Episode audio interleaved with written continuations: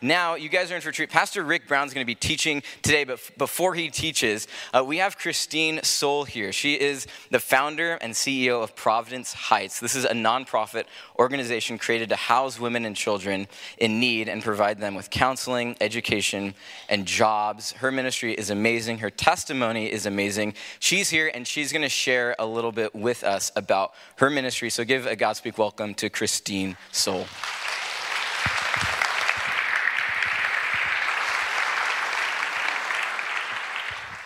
Thank you, Micah. Okay, he looks just like my grandbaby, and it is so wild. Oh my gosh, I feel like I'm seeing him as an adult. I just want to say thank you for being here, and I am so honored to be in a church that stands unwaveringly for the Word of God and what Jesus represents. So thank you so much. So, my name is Christine Soul. I'm going to run through my life in about 10 minutes, and so um, I can do this, Pastor Rick. You can get my book out in the back, and that will give you a better glimpse of what I'm talking about. So, my story is, you know, that I started doing drugs about the age of 10. At 17, I was pregnant with my first daughter, and less than two years later, I had identical twins at 19. At 19, I was a meth addict. I was being trafficked. I was abused. I was living a gay lifestyle. I was filled with rage. And at 21, I fell to my knees. I cried out to God and I said, If you are real, take my life. It's yours. And I so tangibly felt the power and the presence of God that I went and I threw the drugs and alcohol away. And instead of having a heart attack for quitting meth like I did, Instead, I had zero temptations, desires, or withdrawals. I was completely set free in an instant. Well, that actually set me on this journey of trying to figure out who's this Jesus guy. Guess I better, I better master this one. And it also ended me on this journey of trying to figure out how to survive bouncing from couch to couch, house to house with my three children. It was a interesting season in my life because one would think that that would be hard, but it was actually the most beautiful time in my entire life up till that point. I ended up in a basement with one bed, three babies, and I remember at one point I had fanned out all my bills. And I thought, man, I can't even put a dent into anything. I wasn't even qualified for a job that would pay for my child care. I had $40 to my name.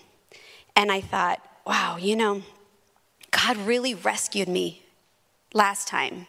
Maybe He can do something with my life with this situation. You know, I wish I would have written down everything that God did in that season of my life because, you know, I never even had a late payment. Everything was provided. But you know what I did? Here's the key is I took that $40 that I had and I thought, God, I just trust you. So I wrote a check and I gave it to the one person that I knew who went to a Christian church. He didn't know it was my last penny to provide for my babies, but I trusted God, and God provided. Not only did He provide with, with taking care of everything that I needed, but you know, 24 years later, the guy that I gave that check to has been my husband. And you know, I, yeah. He is amazing. But you know, I went from a life of extreme poverty to marrying the most generous man in the world who allowed me the opportunity to live a life of compassion and philanthropy. And so that's what I've done.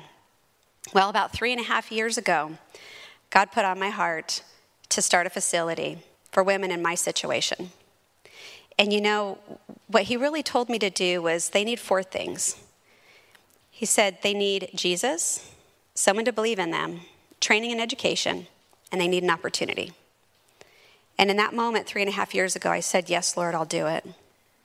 So, what we've started to do is really based on where I was at on that, on that one bed with my four babies, is, is to really focus on prevention. My feet never landed on the streets. So, the way I like to describe it to people is you know, that, that so many of us have been at the edge of the cliff. How many here have been at the edge of the cliff? the next critical steps that we take are going to determine whether we start to fall off that cliff. And the problem is, is that there's so many people falling off the cliff right now and there's amazing organizations out there and they're throwing ropes they're throwing ropes. But depending on how far they've fallen off that cliff will really determine whether we can pull them up or if they even have the strength to hold on. So what we focus on is being a guardrail. There's a statistic. Women have 72 hours on the streets before pimps and drug dealers get to them. 72 hours. Now imagine the mental trauma from just hitting the streets, the, the uh, abuse, the drug addiction, the trafficking, babies being taken away from their mamas into foster care. We believe that women should not be a number or a statistic. The only number or statistic that I want to know is that the women that we prevent from falling off the cliff that they are daughters of the most high God. They are more than conquerors in Christ. They can accomplish and do great and mighty things. That's all I need to know is that we've launched them into the trajectory of their lives. That's the stats we need to look for. So at Providence Heights, we do two different things. We have Providence Heights is our nonprofit organization that provides it's a it's a residential entrepreneurial training center. So it's like a university. You don't go to a university to live in a dorm. You go to a university to change the trajectory of your life. At Providence Heights, we offer the housing. It's beautiful, it's amazing, but no, it's all about the entrepreneurial skills to change their life. And so we've started something called Providence Collective. Providence Collective is where we start businesses. Now, we actually opened, this was three and a half years ago, but we opened in March of this year. And in six weeks, we started a coffee business. We purchased coffee from um, one of the top coffee um, producing organizations in the world. Nick Vujicic is actually involved in it. Um, and so, so we've produced coffee, but we've actually taught, in fact, you can buy the coffee out there. We've taught the women how to do the marketing, how to do the photography. They built the website, they do project and, and package fulfillment. This is all them. And in six weeks, we had a product in market. We have, we have women who have actually started two businesses as a result since March. There's bracelets back there that you can purchase as well. That's one of the women's businesses. And so we actually teach them. They have three different tracks that they can take. One, we teach them all of the skills that they need to start a business. They can just stay with that and they can continue on that road. Or they can do like a franchise type um, facility where, where um, 30% will stay with Providence Heights, and that will go toward um, funding the vision of Providence Heights so that we can be sustainable on our own. 70% will go into an account for them. They're all learning QuickBooks, they're learning all kinds of things. Um, and then also, the other track is that they could just completely go on to, to their own journey, starting their business. And so we have some amazing women, but I want to point out Emily. Emily is our dear girl who was having a lot of problems, and, and the world was saying we need to do this. We need she needs to be hospitalized. She needs medication. She needs all these different things. And i'm looking at her i'm like she needs deliverance. The girl needs deliverance. You know what we did? We, we as a staff prayed and we fast for three days. All of the ladies decided to pray and fast with us. That woman is so filled with joy radically saved, baptized, and, and this is now the life that she's living. She's getting ready to write children's books and how to walk through trauma. So that's our gal. So anyway, these are our needs. And you know what? Any any that is amazing. She deserves an applaud. So you can see here, these are our needs. Um, and guys, I am telling you, a $5 recurring gift is a blessing. That's something that we can count on from month to month. And so we're just getting started. And I want to point out just one of them. The one year program is $26,000 for a woman to be provided for for a year. Now, the government charges the good old taxpayers $80,000 per person, per homeless person. You think they're getting the services we're getting? No, not close. So it's phenomenal. But, but we have a hotel that will house 88 women plus their children. So that number right there is a critical number because the more that we can grow in, in the ability to bring in more women, the faster we can have them in and, and, and house them. So um, Thank you for allowing me to be here. I just want to pray for you guys. Lord Jesus, I just thank you, Father. We just trust you. You're a good Father. Even when I gave my $40, Lord, I know that you, I knew that you would provide, and I know that you will provide for Providence Heights and the collective. And I just pray blessings on every person here, Lord God, that you do exceedingly abundantly above all that they could ask, think, or imagine.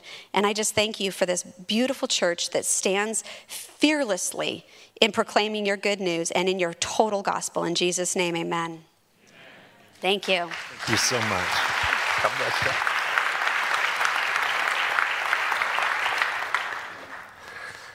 Good morning, one and all. Isn't that awesome? Whether you get involved with uh, a recurring gift of $5 um, a month. My mom was a single mom, not a single mom, she might as well have been um, with four kids at home. And uh, my stepdad was uh, this convict, you know, going in and out of prison. And we were devastated financially, and my mom was crying, and she cried out to God as she left her uh, bartending job. She wasn't going to get paid for three weeks. And there was a $5 bill in a vacant uh, parking lot. And she looked down, and she picked up that $5, and she said, That $5 gave me hope that God was going to take care of us. So the reality of uh, you know what Christine's doing and people that are in that spot, just you know devastated lives, and one of the greatest joys you'll ever experience is giving. Jesus said it's more blessed to give than to receive. When you can help people, there's no greater joy. It's just a blessing.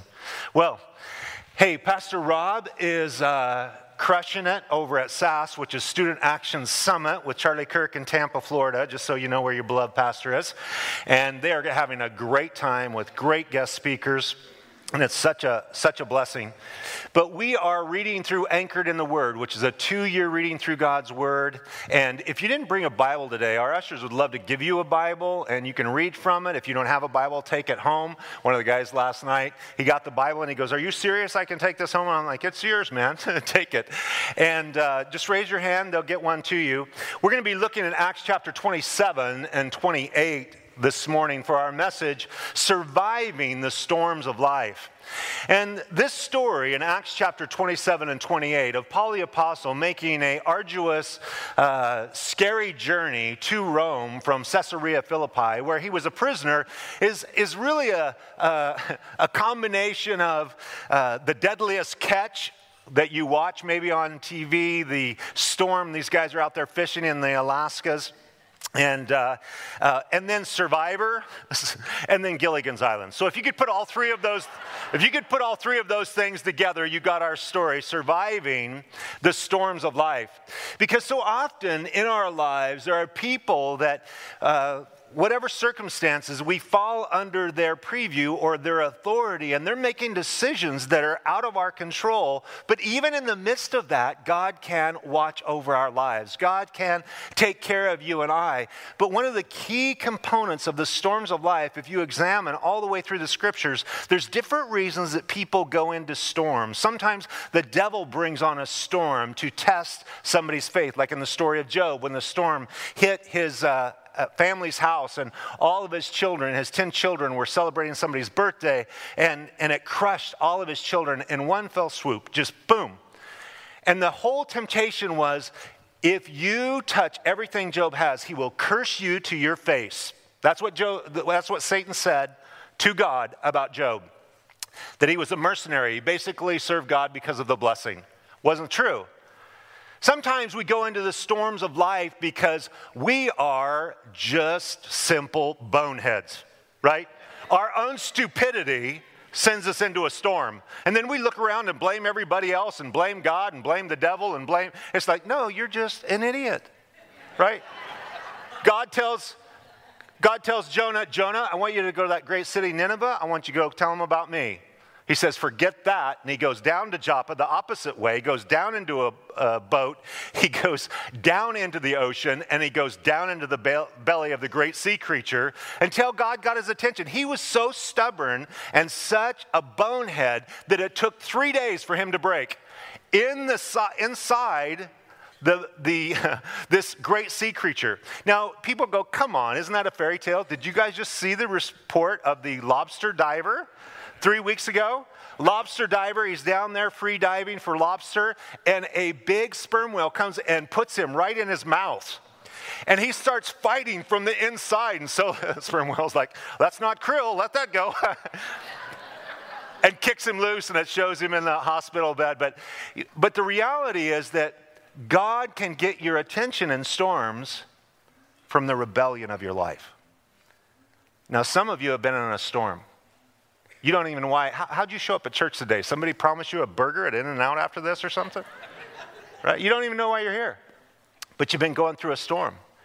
And Paul the Apostle is this incredible example of how to survive the storms of life and to be connected to the God of the universe in the midst of circumstances that are beyond his control, out of his control, but who is always providentially in control? God is.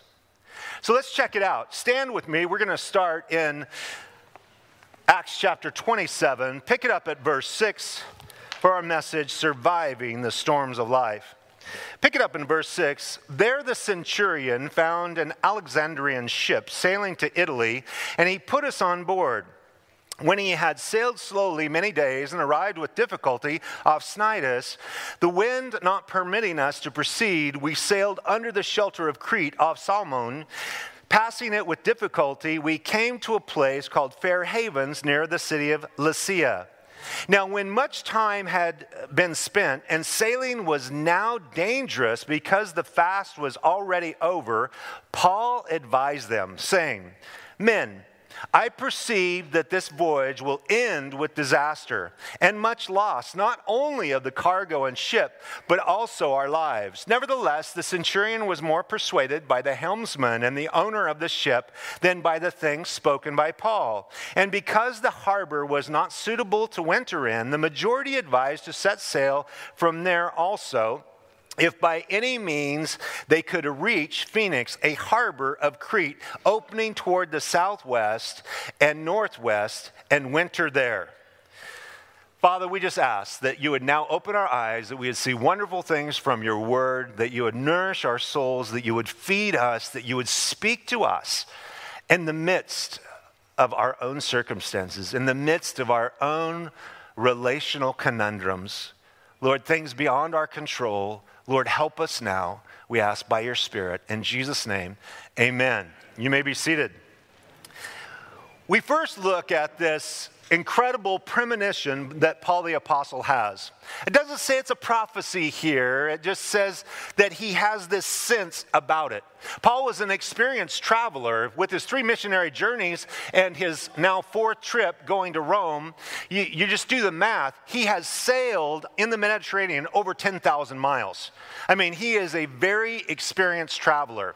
Last Saturday night after service, I caught the red eye, flew to New York, and came back. Uh, Friday night at midnight, 6,000 miles, 3,000 there, 3,000 back, and it took me five hours, but it took a long time to spend 10,000 uh, miles in a ship traveling around.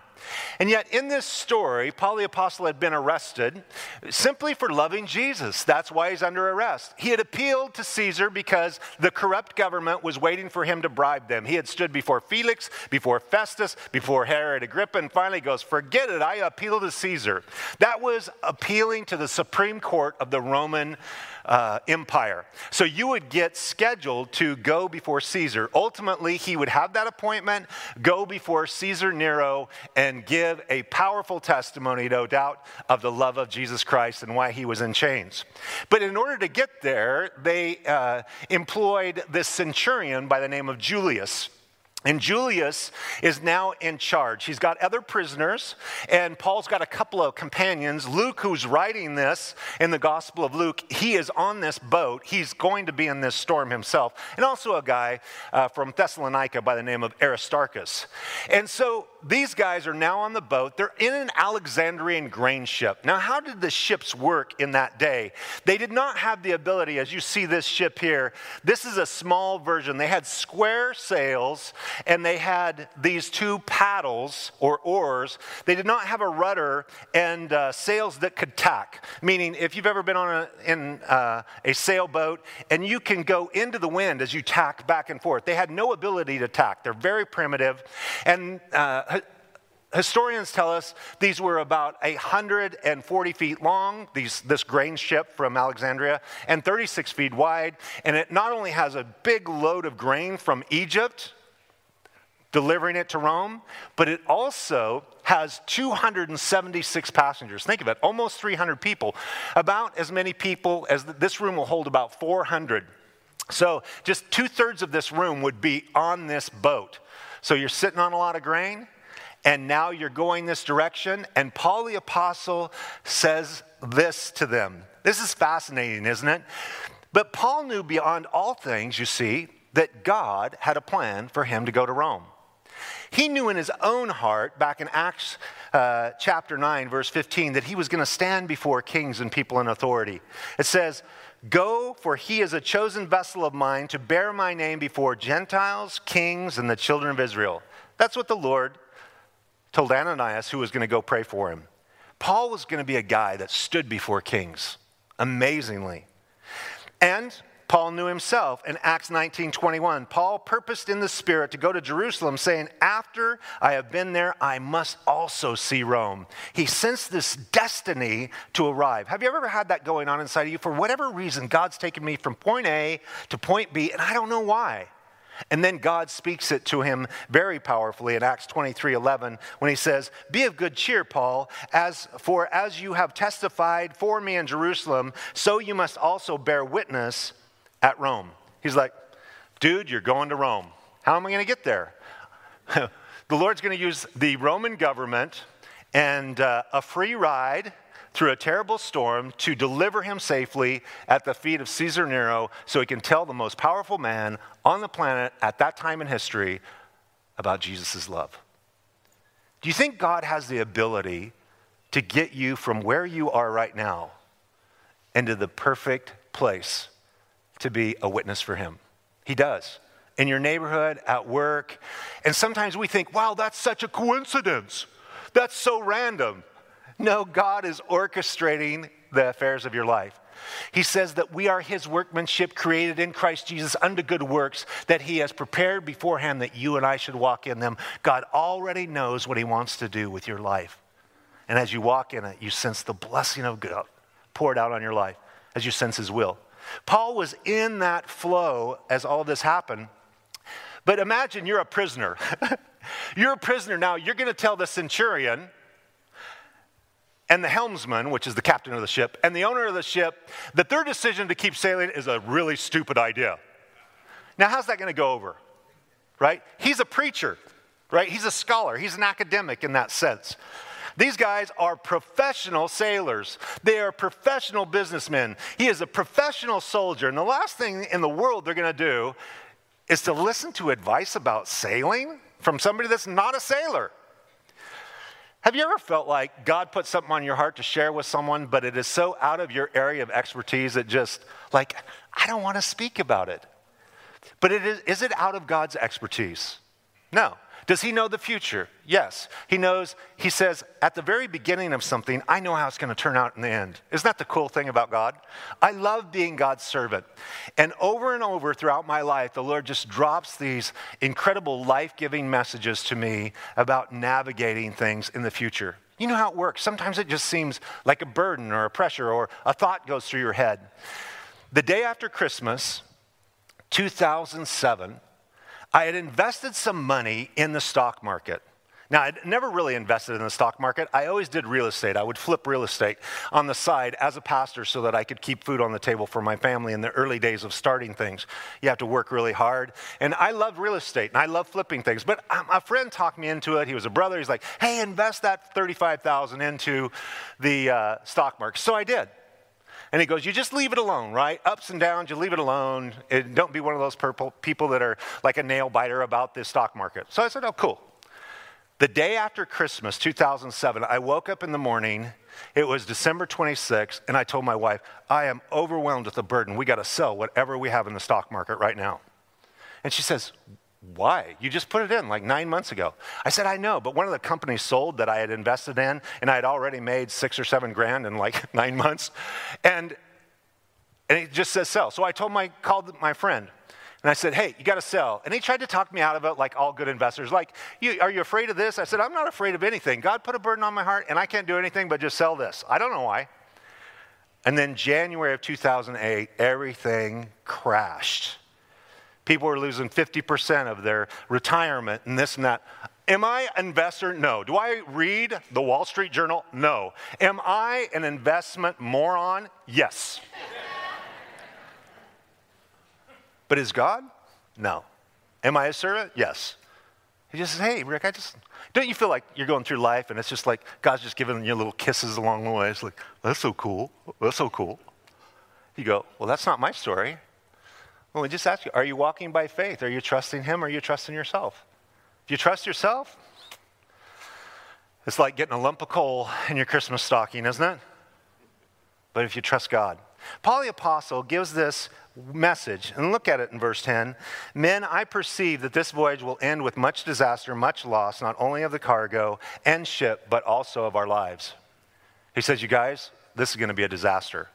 It was late in the year. It was past the fast, it says, which is the Day of Atonement, which most scholars believe this is, uh, would be October 5th, the Day of Atonement, October 5th, 59 AD.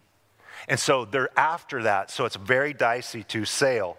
Paul also had experience. Paul the Apostle in 2 Corinthians 11 25 says, Three times I was shipwrecked, and a night and a day I have been in the deep. Paul the Apostle, once again, he had been shipwrecked three times. Once would be enough for me, especially if I had to spend 24 hours, he said, a night and a day. So a 24 hour period, he's out there floating around in the ocean. Now, if he was in our generation, all you would hear for 24 hours is da dum, da dum. Da dum, right? Jaws ruined my life in fourth grade. As the captain said, we need a bigger boat. but he was an experienced traveler. And as an experienced traveler, he wasn't just whistling in the wind. God put something inside of him a premonition, a word from God. We're not sure because in a moment we're going to see a very dramatic experience that's supernatural. But right now, it just senses a premonition is a forewarning that you have in your soul that you cannot explain logically in advance of an event. Guys, have you ever had that from your wife? Isn't it a bummer? She tells you, honey, I just sense that this is going to be bad. And I'm like, no, it's going to be great. It's going to be great. And then it happens, and then your wife looks in your. I praise God that uh, I'm not a guy that uh, hears from my wife, I told you so. she doesn't do that to me. Paul the Apostle, he's going to say, I told you so here in just a moment. Check it out, though. In verse 11, nevertheless, the centurion was more persuaded by the helmsman and the owner of the ship than by the things spoken by Paul. So the owner of the ship, the, the centurion, government official, the owner of the ship, he's got an investment. The helmsman, he's the captain. I'm an experienced guy. He listens to all of them. And then it says the majority advised that they would just make it 40 miles down the coastline to Phoenix, which is a better place to winter and harbor because Fair Havens, where they were, though it was named Fair Havens, was really a podunk little spot that they didn't want to spend the winter. Have you ever noticed that podunk places, they try to give them grandiose names just to sell you on it. You ever been outside of Phoenix and there's places like Sunset and Paradise and all this stuff? You ever been there? It's like the surface of the moon, man.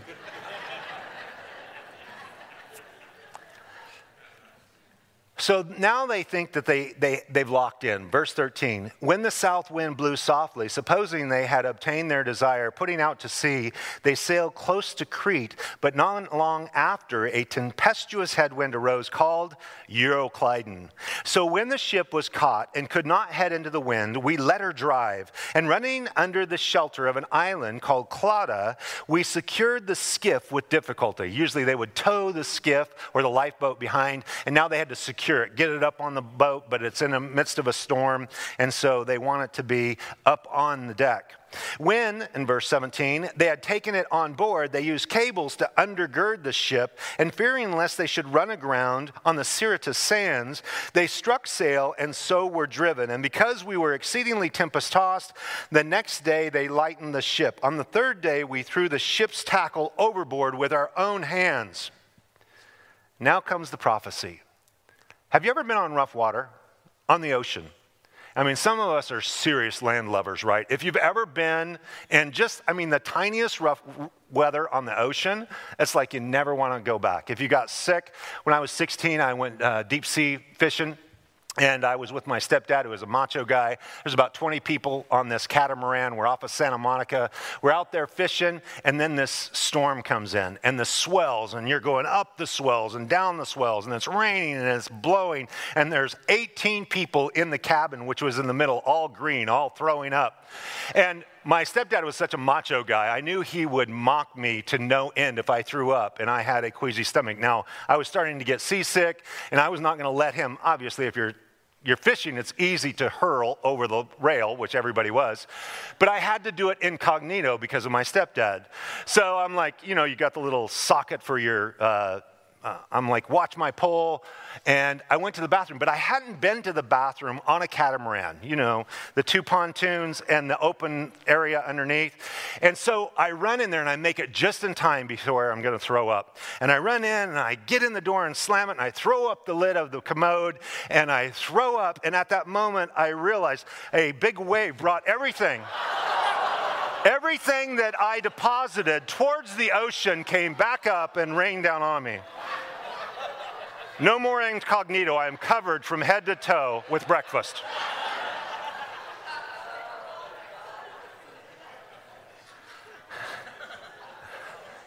If you were to sit on the toity, you would have had a wonderful French bidet. Little salt water. Whoosh. I went out the other side of the deck and it was raining hard, so I just let the rain give me a little shower, knocked off the chunks. And went back and stood by my stepdad like I was a macho man at the age of 16. But when you've been on rough water, but th- this is beyond anything. They had a name for it, the Euroclydon. it's like a hurricane. They're in the middle of this hurricane. They're now out of control. They should have, the centurion listened to the owner of the ship and the captain of the ship, and the majority of the sailors said, Let's go on down. And only one voice said, This is going to be a disaster because God was ministering through a guy that was in chains. But God's message was not in chains. And God delivered that message. But now, Paul, after 14 days, check this out. We see now his prophecy. Verse 20 Now, when neither sun nor stars appeared for many days, and no small tempest beat on us, all hope that we would be saved was finally given up. You ever been just at the end of your rope? Christine was talking to me about being at the edge of the cliff. It's a funny thing, isn't it? We tell each other, oh, that person finally hit bottom, right? Ever use that phrase? They hit rock bottom. But you watch some people for 30 years, you keep thinking they're hitting rock bottom, but for them, their bottom is much lower, obviously, than everybody else. They just keep going deeper and deeper and deeper and deeper. And it's not until you get to that place that you're really just hopeless. Life has come to the end of the storm that you're in, and you finally get on your knees and say, Jesus, save me. I wish it wasn't so. Now, we have people that are down and outers that hit bottom, but you know, most people are up and outers. They're totally blessed, they have everything they need, and they see no need for God. I kept waiting for my brother Randy to hit bottom, my oldest brother, my big brother. Prescription drug addict, heroin addict, got HIV from sharing needles, shooting up heroin. And I watched him for 25 years turn into a skeleton. He's 53 years old and he looked like he was an 80 year old man. All his teeth were gone. It went from 170 pounds down to 128 pounds. This skinny little neck. And he had ran from God his whole life. But he finally got to the end of himself. He saw death was on the way, and he came up to me and he grabbed my collar like this. He was my big brother. Now he calls me Ricky. Please don't call me Ricky. That's my name, Ricky. You are not entitled to use it, okay? Only people that wipe my rear end can call me Ricky. My big brother, my big sister, my other brother, I'm the youngest of four. And he grabbed a hold of my collar and he said, Ricky, I know you've been praying for me and worried about my soul for my whole life, and I want you to know I've made peace with Jesus. You see, for me, that was an earth shaking moment. My brother dying of AIDS, He'd been a prescription drug addict, a heroin drug addict, an alcoholic, and lived in the homosexual lifestyle for 40 years. And he hit bottom. Six months later, after that, our conversation, he just passed away in his sleep and went to be with Jesus. I have this incredible hope that I'm going to see my brother in heaven, my big brother. What a joy. But for some people, you know, it's like this storm. They finally, after many days, they finally get to the place that you've lost hope. And do you know that actually losing all hope about your circumstances and about your life and about your control and your ability to change anything is the greatest destination that your soul can arrive in? Because at that point, you got nothing to lose but to cry out to God, right? You, you no longer, I got nothing to lose. God, if you're real, I need you. I need you. It says in verse 21 But after long absence from food, then Paul stood in the midst of them, that long absence. They had been tossed in a storm for 14 days. We'll see in a moment. 14 days, no food. Then Paul stood in the midst of them and said, Men, you should have listened to me. I want you to know, Paul the Apostle is my hero, but this is to me just a bit of a low moment to find out that he is, I told you so type of guy. Right? You should have listened to me. And not having sailed from Crete and incurred this disaster and loss. Verse 22 And now I urge you to take heart, be encouraged. What is there to be encouraged about? For there will be no loss of life among you, but only of the ship. For there stood by me this night an angel of God to whom I belong and whom I serve saying, Do not be afraid, Paul. You must be brought before Caesar, and indeed God has granted you all those who sail with you. Therefore, take heart then, for I believe God that it will be just as it was told me. However, we must run aground on a certain island. He says, You know what? God's angel, the God that I belong to and the God that I serve, he sent his angel to talk to me last night here on the boat. Now, the people that 14 days before this storm would have mocked and ridiculed him to death about his vision, they are now all ears. Because that's what storms do. When you have all hope removed, you are desperate for hope. Paul now is going to nourish them with the hope and the promise of the living God. God says there's going to be no loss of life. There's 276 souls on board. The Lord, the angel tells him, he says, uh, Paul, you're, you belong to me. You serve me, and therefore, because I'm going to take care of you, I'm going to take care of these other 275 people, and I'm going to throw them in, in, in along with you. It's all going to be good. We're going to wreck on an island, but no, no, no life is going to be lost. Now, talk about hope, right? Now, who becomes the captain of the ship in the midst of storms? The people that know God. That's who becomes the captain. That's who become the voice. Because People are looking for faith, hope, and love, the three greatest Christian qualities, Paul the Apostle said. These three things remain faith, hope, and love. Faith, trust God with all your heart. Hope, the certainty of coming good from the hand of God. And love the people that you're around. Care about them. That's what people are looking for. Somebody that has confidence in this dark, uncertain world because they know God. People that are certain that the future is going to be coming good from the hand of God. Because the hope in the Bible has a different definition than the English version of I hope so. No, it is the certainty of coming good from a loving God. And then we can walk in love in the midst of all of this. Paul brings faith, hope, and love to desperate people that need faith, they need hope, and they need love. Now, if he was a self centered jerk, he's like, hey, great, God promised me, kill these two other 275. I don't care. Take care of me, right? Me first. That's not Paul's heart whatsoever. It says in verse 27 Now, when the 14th night had come, as we were driven up and down in the Adriatic Sea, about midnight the sailors sensed that they are drawing near some land. And some took soundings and found it to be 20 fathoms. And when they had gone a little farther, they took soundings again and found it to be 15 fathoms. Then, fearing lest we should run aground on the rocks, they dropped four anchors from the stern and prayed for day to come.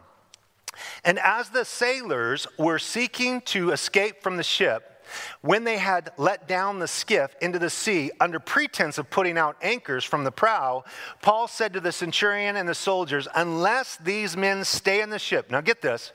Paul once again begins to give direction. He tells them that they can be filled with faith, hope, and love. God's going to take care of them. And now there's some guys that are going to, uh, it's, you know, every man for himself a few, say five or six sailors are going to get in the lifeboat and make to shore since they sense that they're close to land. And Paul tells them, unless these men stay in the ship, you cannot be saved. These men are key and crucial to what's going to happen as we wreck on the island tomorrow. Then the soldiers cut away the ropes of the skiff and let it fall off. Who gets rid of their life raft? Who gets rid of the lifeboat? The people that said to Paul, Yes, sir. Whatever you say right? Paul's got the hotline to God. He's, he's hearing from God. And he tells the centurion, he said, You know, these sailors are trying to escape. And it's only natural. Self preservation is the strongest drive you have. Self preservation. In the midst of a storm, when push comes to shove, you're going to take care of yourself and not care about everybody else.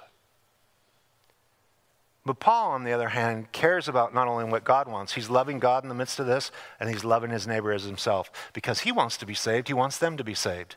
Because he loves God, he wants them to love God. Because these are the two greatest commandments we see working in the midst of the storm love God, love the people that you're around.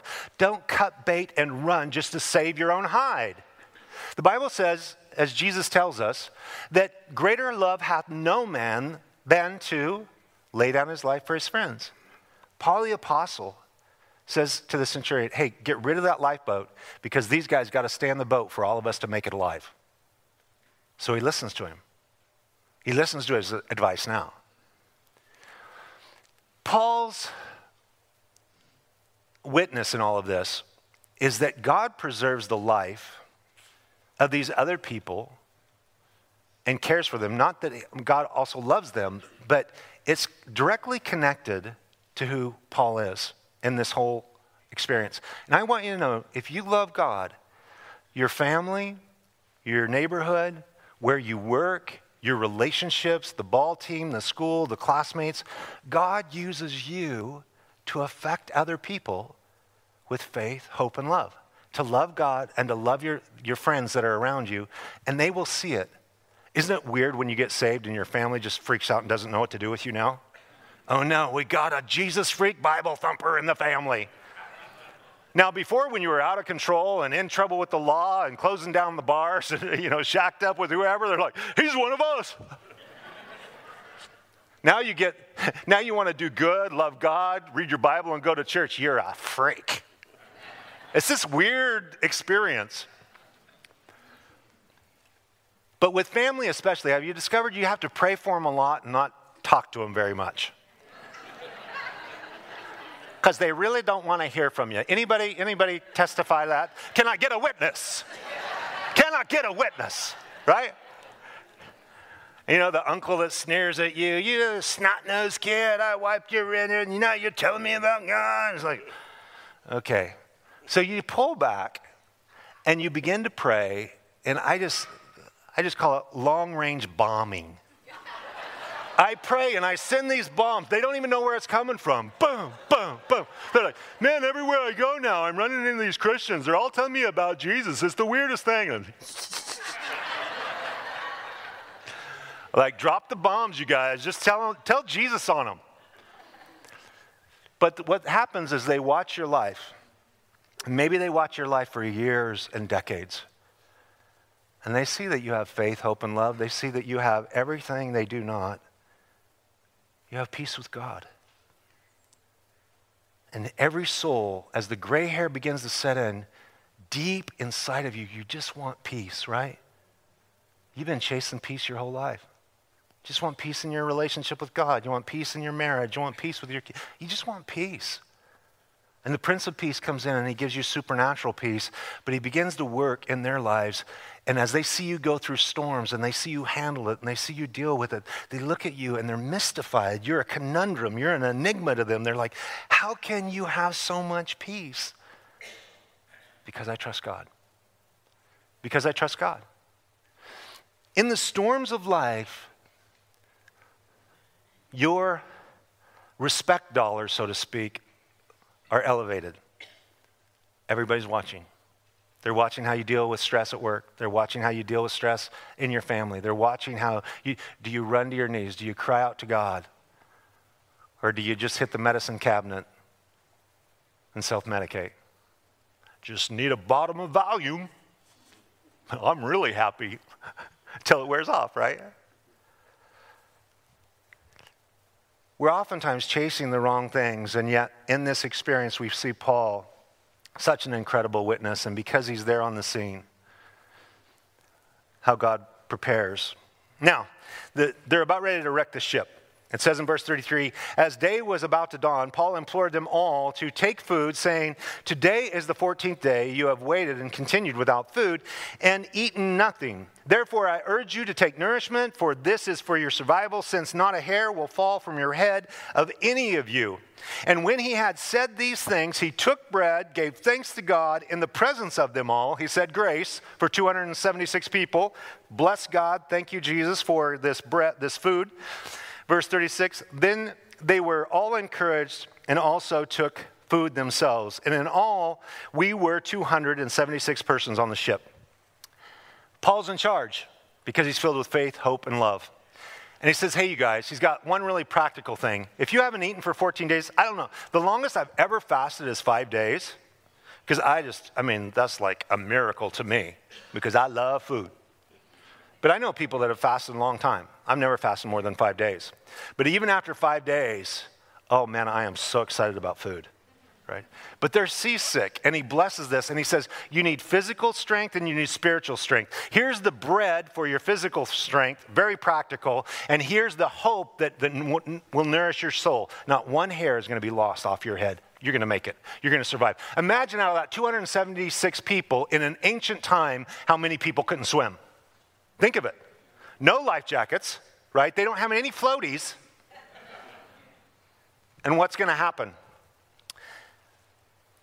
So it says in verse 38 So when they had eaten enough, they lightened the ship and threw out the wheat into the sea. When it was day, they did not recognize the land, but they observed a bay with a beach onto which they planned to run the ship if possible. And they let go the anchors and left them in the sea. Meanwhile, loosening the rudder ropes, they hoisted the mainsail to the wind and made for shore. Now, we know even historically, this is 2,000 years ago, you guys, and we know that this bay is the one that they were going for. It's the island of Malta. And this bay right here, the one right there, that one, there we go. This is, uh, this is called St. Paul's Bay on the island of Malta. Historically, for 2,000 years, this is where they ran aground. Don't you love the Bible? It's so connected with history and these, uh, the archaeology and the language, all these things. This is where, which is uh, this ad that I got for this picture is actually about hey, you want a vacation rental right there along the, uh, the shoreline. Now it's a vacation spot, but it was a safe harbor for them to go to.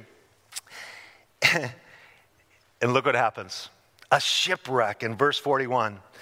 But striking a place where two seas met, they ran the ship aground, and the prow stuck fast and remained immovable, but the stern was being broken up by the violence of the waves. Imagine this ancient ship being crushed by the waves. It's stuck in the sand, so the front of it's stuck, the back of it, the waves are just crushing the ship, breaking it up. Verse 42 And the soldiers' plan was to kill the prisoners, lest any of them should swim away and escape. But the centurion, wanting to save Paul, Kept them from their purpose and commanded that those who could swim should jump overboard first and get to land, and the rest, some on boards, some on parts of the ship. So it was that they all escaped safely. Check out this uh, Sunday school cartoon. Just imagine uh, the ship's breaking up. Here's some guys uh, floating on a block of wood. Now, there were some California prisoners, so they came to shore like this You know, it says on some boards, right? They're on some boards. Come on, you guys. Hanging 10, you know. So they get to shore, but get this the soldiers, they have multiple prisoners that they're taking to Rome. They're all in chains. And the prisoners, uh, the, the uh, soldiers know if we go to the shore and somebody can swim and they're a fast swimmer and they're a prisoner, and they can escape on the island of Malta. So this is uh, the Roman law. If you lost a prisoner, whatever his crime was that he was charged with, you had to pay the price. So if their prisoner was going to get a murder conviction and experience capital punishment, who died for that if they lost that prisoner? The soldier. The soldier lost his life. So the soldier said, Hey, we can't lose one of these prisoners because I'm not willing to pay for their crime. And so let's just kill all the soldiers. And it was in their preview for, uh, as Romans in their authority, they could have slaughtered every one of the uh, prisoners and just thrown them into the sea. They could have killed them all, saved their own skin. But notice it says, But the centurion wanting to save Paul. You see, once again, all the other prisoners' lives, because he knew, well, I can't kill Paul and then not kill the others, right? So it's, it's one rule for all. All the prisoners are either going to die or all, they're all going to live. So he tells them, no, no, I, am I'm, I'm going to keep Paul alive. I mean, here, here's the guy that's rescued us and got us through this through God's, he knows God, right? So it, it just reminds me, there's a story, Billy Graham was on an airplane and he was going to a crusade, and this woman who was a really nervous flyer. Any of you guys nervous flyers, you hate to fly. My mother's that way. She's just like a basket case when she gets on an airplane. And and she comes, and when she saw Billy Graham get on the plane, she went over to a seat and she says, Oh, Mr. Graham, I am so thankful for that you're on this airplane because I know God's not done with you yet. right? God's got a plan for this servant of the Lord. now, she knew the Lord, and the Lord had a plan for her too. But it's this mindset that, oh, God's not finished with Paul. God's, you know what? God's not finished with you. Here you are.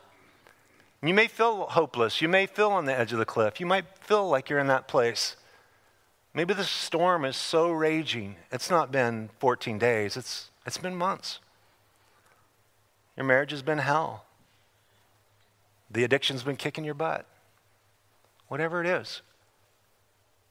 God sees, God hears, God knows.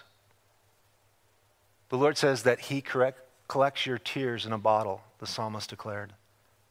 He sees the tears. Some of you came to church this morning and your only thought all the way here was, I hope that there's a message that will comfort my heart. I hope there's a message that will comfort my heart. My wife put on a Christmas tea when we first planted a church in Idaho many years ago, almost 30 years ago. And she did it, and they had small tables, and, and a lady was invited. Her husband was a prominent doctor in our community, and he had just left her for the nurse that was working in his office. She had two boys, and she had resolved that night she was going to go home, and when her boys were asleep, she was going to kill her two sons in their sleep and then take her own life. But she was invited to this Christmas tea, and she's like, Well, you know, it's a friend, and I'll go, and I'll, I'll do what I plan on doing tonight. And Jesus saved her at that Christmas tea. She heard about Jesus. Because you know, Jesus is always throwing lifelines to people to the very, very, very end. As long as there is breath in your lungs and a heartbeat going on inside of you, God is reaching out to you with his love. God loves you, God cares. Amen.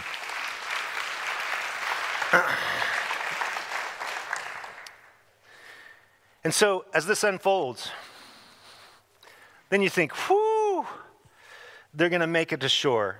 Check it out in verse 1. Now, when they had escaped, they found out that the island was called Malta, and the natives showed us unusual kindness, and they kindled a fire and made us all welcome because of the rain that was falling, because of the cold. Wow, they found a safe haven. They found some, uh, isn't it great? These guys are not uh, cannibals that they land on the island. They're not going to eat them uh, as some delicacy. Look, we have appetizers. Uh, what a blessing. But you would think, sometimes you think, if I can just escape this storm, I'll never have another problem in my life. You ever feel that way? You go from storm to storm and you keep waiting for all the storms to stop? I used to do that. And I'm like, storms are part of life. They're part of adversity. And you know what? You can't have rainbows without rainstorms. Just the way it is. Because look what happens to Paul.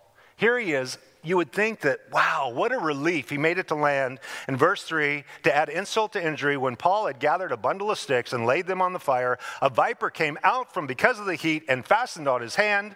So when the natives saw the creature hanging from his hand, they said to one another, No doubt this man is a murderer, whom though he escaped the sea, yet justice does not allow to live. But he shook off the creature into the fire and suffered no harm. However, they were expecting that he would swell up or suddenly fall down dead, but after they had looked for a long time and saw no harm come to him, they changed their minds and said that he was a god. Imagine you finally just, what a relief. You're, you're on, and I don't know if you've been on the ocean for multiple days, but when you get, you got to get your land legs because your, your legs are kind of funny afterwards. And so they get to shore, and he's, oh man, the warm fire. And he's a servant, so he gets some firewood, throws it on, and a poisonous snake bites him on the hand. Every now and then, don't you feel like that every stinking time you get turned around, that you're getting bit by some weird circumstance? Like every time I turn around, it's like boom, boom, boom. You feel like you're in a boxing match. The last 18 months of our life, hasn't it felt that way? Like mask, you know, social distancing. And LA County just enforced the mask thing again. I'm just, the Delta variant is so scary.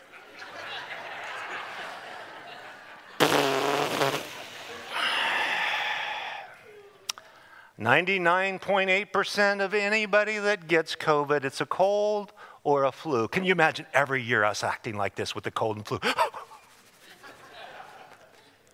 But isn't it normal to a world that has no faith, hope, or love? Right? They don't trust God. They're terrified of death. They don't know how to walk in love. Yet that's the charge.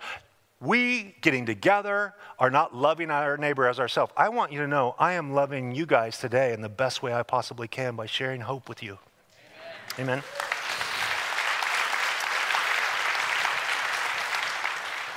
I could be doing this from a camera, and you could be sitting in your living room in your jammies and your little slippers, and that would be nice, but then we wouldn't get to see your beautiful face. We wouldn't be able to have fellowship. And everything the devil wants to keep us from each other, from worship, from encouragement, from God's word, because if he can isolate us, he can take us down. But when we come together, we're strengthened by God's grace through faith, hope, and love. Amen.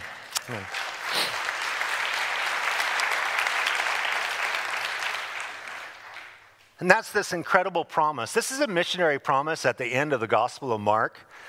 At verse 17, though I didn't put it on there, uh, says that these are the signs that will follow those who believe. In verse 18, they will take up serpents, and if they drink anything deadly, it will by no means hurt them. They will lay hands on the sick, and they will recover. We don't have time, but there's a sick official on this island. His name's called Publius. And Paul the Apostle goes, lays hands on him, and heals him. And then everybody on the whole island comes to Paul and he heals them. God, I mean, he just starts his ministry, gets bit by a snake, shakes it off, has this promise. The promise is that if you're, now, people in weird cultic places in the South have snake handling churches. So we thought we'd bring out some serpents. We got some over here. No, we don't have any. and we got some arsenic so you can drink some poison to see if you're really a child of God and got the anointing of the Holy Spirit upon you. And they think this is what churches are supposed to do. Can you imagine coming to church and that is the test of salvation? Pick up this water moccasin, pick up this rattlesnake. Psychos or drink this deadly thing. No, it's talking about when you're missionaries in a primitive culture and you're going through jungles, there's snakes out there, right? And you drink water, oftentimes the water's bad.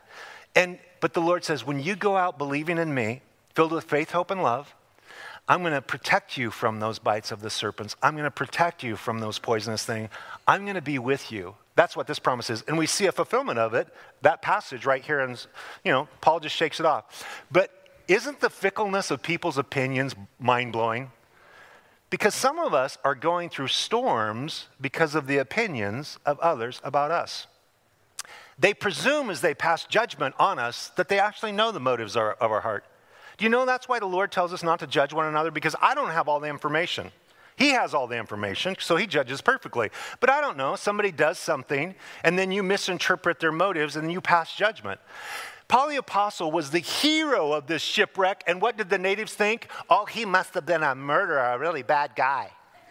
Because though he escaped the shipwreck, God's gonna judge him with the snake. That's their perspective. He must be a really bad guy. Now, we have more information, so we know that's not true. But then they change their opinion since he doesn't swell up and fall down dead. He's a god. Isn't that crazy? He's a murderer, he's a god. Now, that's the thing about being a servant and being a preacher and being a public figure is I just want you to know a lot of the storms that preachers go through is all the yammering and talking that goes on about them and the judgments that, that is passed on them. And I just tell people straight up, because I was on TV, I had a TV ministry for 15 years that reached kind of a 200 mile circle, and lots of people got saved. And as soon as you get on TV or live stream, people think, yeah, celebrity. You're not a celebrity. God doesn't have celebrities, He has servants, and I'm a servant. But because when you get certain prominence, people, I was not as good as some people thought I was. I would hear p- things that people would say, I'm like, I'm not even close to that, whatever that perspective is. But other people had different perspectives that I was worse. I just tell people simply, I'm not as good as some people say I am, and I'm not as bad as others say I am. I'm just somewhere in the middle called average Joe. You see, the key to surviving storms of life in this last section was about the natives of an island that had just met Paul passing judgment on him. He's a murderer. And now they want to worship him. He's a God. But Paul's just a servant. Some of us are slaves of what people think of us. And you got to shake it off just like he shook off that snake into the fire. You just got to shake it off. Don't be a slave of what other people think. Paul the Apostle told the Corinthians, he says, it's, I don't care that you're judging me. The Corinthians were passing judgment. He goes, I don't even judge myself. I am under the grace of God, and Jesus' love and blood makes me righteous in his sight. Whatever your opinion of me does not change the trajectory of my life. But for some, that has been the storm after storm after storm because you want to be loved by everybody, you want to be liked by everybody. And if you look for that Shangri La nirvana of everybody loving you and you having a group hug, you are never going to stand for truth. You are never going to stand for truth. Because the Bible says, sell the truth in love. Love without truth is hypocrisy. I just love everybody. I don't care what their morality is and this and that. And, and, you know, if they're a child of God, and the Bible says love does not rejoice in iniquity, but it rejoices in the truth. I don't rejoice in that iniquity. But truth without love is brutality. You ever hung out with a five year old? And they look at you and say, You're fat. They haven't learned any social etiquette. They haven't learned that there's some things that that may be true, but it's not very loving to say, right? You're like, you got to get the filter. Bring the filter. But we are in a generation that unless we stand for the love of God and the love of each other, and we are afraid of people judging us, we are not going to survive this generation. Because in this cancel culture, when everybody wants to be loved, everybody wants to be liked, some people are going to be elevated that they think they're, you know, God status, and other people are going to be viewed as the most murderous individual. And the truth is somewhere in the middle. We're just average people that want to love God. So do not be taken off course with people's judgment of you or people's exaltation of you. Just keep your feet squarely on the ground, love Jesus, and serve Him, and you will survive the storm of public opinion. You will survive the storm of public opinion. All of these things were out of Paul's control. I don't know what the future holds, but Paul the Apostle knew who held the future. And you know what? Though he was going through a storm, those storms might have been over his head, but all the waves that come to your life are always still under Jesus' feet. He's King, He is Lord, and He's got your back. Amen. Let's pray. Father, we just thank you for your grace. We thank you for meeting us here today. We pray that your Holy Spirit would do a real work in each one of our hearts. And I just want to pray for those precious people that have come today, and Lord, they didn't even realize they were going to be walking in to a message of encouragement and hope that is given from you, Jesus, by your word to their hearts. And we just want to pray for them in the midst of their storm. So we're just in an attitude of prayer right now. If you are going through a storm, we don't need to know the circumstances. Nobody to your right or left will know. Just stand up right where you're at, and we're going to pray for God's comfort and encouragement on your heart as you go through this time. Just stand up right where you're at. God bless you. We're going to pray for you guys. Lord bless you guys. Just stay standing. We're going to pray for you, and then we'll let the worship close us in a song. Lord, thank you for all these precious men and women across this room that are just standing up, and you know every detail. The very hairs of their head are numbered. You have seen their tears. You have heard their cry. You have seen the anguish of their soul. And Lord, I pray that you would bring beauty for ashes, that you would give them a garment of praise for the spirit of heaviness, that you would encourage them and infuse them with faith, hope, and love, that you are going to get them through this storm that you're in charge. Some of the circumstances for them may seem so out of their control that they have no ability to control the narrative. But Lord, we look to you and we trust you and pray that you would bless, strengthen, encourage, and bring them to the safe haven, Lord. Bring them to the comfort of your love, the comfort of your grace, and that they might have a song in their heart to praise you for as you bring them through. We ask it in Jesus' name. Amen. Let's stand together. Let's worship the Lord with this closing song.